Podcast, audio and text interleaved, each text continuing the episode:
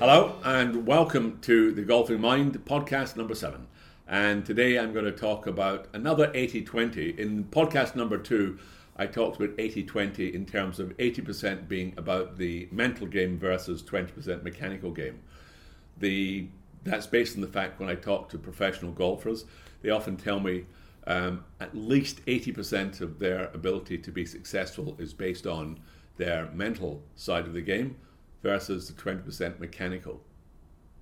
There's another 80 20 rule which I wanted to share with you today, and uh, it's a, a, much simpler one.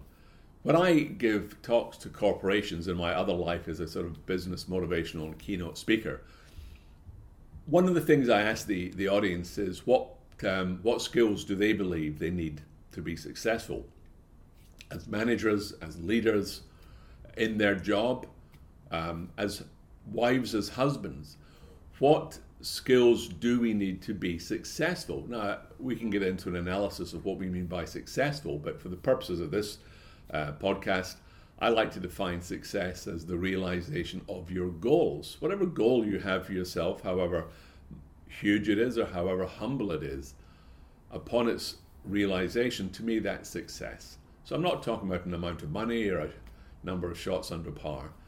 I'm talking about a personal goal. It could be about number of shots under par, and it could be about money. But uh, for the purposes, success is the realization of your goal. So the question I asked them is, what skills do you need to be successful? And I'll ask them to shout out a few things, and they'll shout out determination, competitiveness, uh, compassion, understanding lots and lots of different things come out product knowledge, um, motivation. And as I write these down on a board, if I have the chance, without exception, 80% of the skills that people identify as being critical to their success are not technical skills. They're attitude based skills kindness, compassion, determination, motivation, willingness, empathy, communication. These are skills based upon our attitudes. Things like um, technical abilities, like operating equipment, um, certain aspects of selling, certain aspects of sort of uh, uh, customer engagement, uh, operational procedures, flying an aircraft, operating uh, surgery, uh, managing a software program. Well, that's a technical skill. You have to learn it.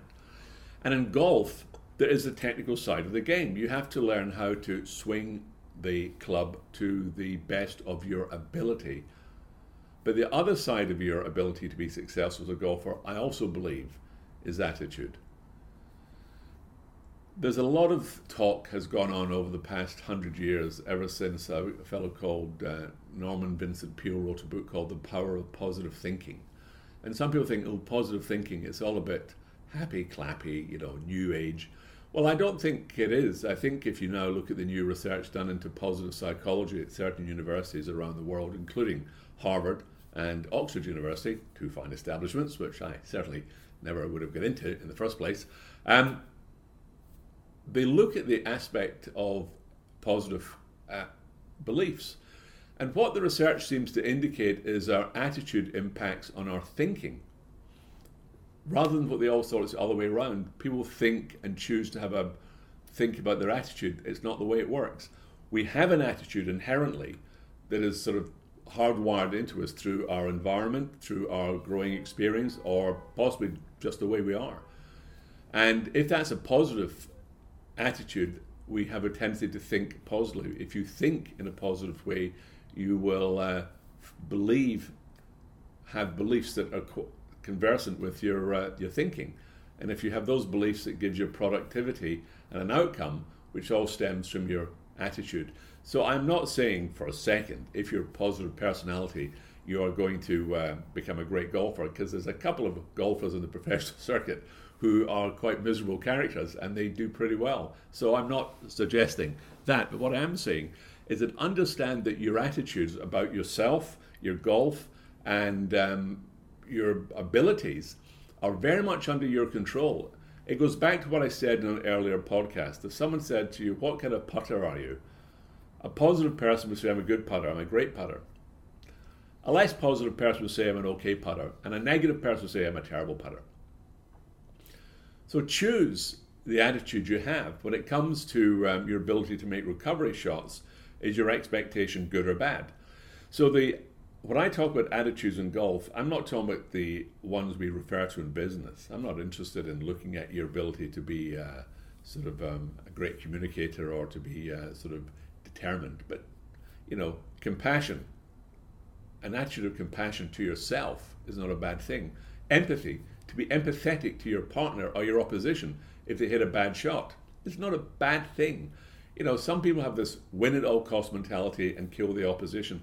I get that. If you're playing golf for a living at the highest levels, then it is it is super important. You know, if you're, I liked when when uh, Sam Snead was once asked, "What do you think about when you're five up in a match?" and he said, "Going six up," and I'm I'm totally in that. But with yourself, to be empathetic, to be compassionate, to be kind, to be positive. These are attitudes that you adopt. I don't send you on a training course. There's no training course for these things. You adopt it. So understand that adopting a more positive attitude, developing those attitudes which are helpful to you on the course, in competition, in practice, are, are going to be good things. So think about that. A little reflection today, a short podcast, but understand the impact that attitudes can have on outcome. And another way I kind of look at it, if you went into a room and there was five people in one room, they were all positive and fun, and in the other room there were five people that were all kind of negative and miserable, which room would you want to be in? And another thing is, if you're a positive and negative person, which room would they want you to be in? So, to the best of your ability, be aware of your attitude. So, rather than get angry, take a deep breath and go, ah, smile. Eh, it's a game, frustrating at times, I know, but don't beat yourself up. And to the best of your abilities going forward, be aware of your attitudes and make sure they're working for you and not against you. Well, that's it for this week, and uh, I look forward to you joining me and me joining you in the near future. All the best.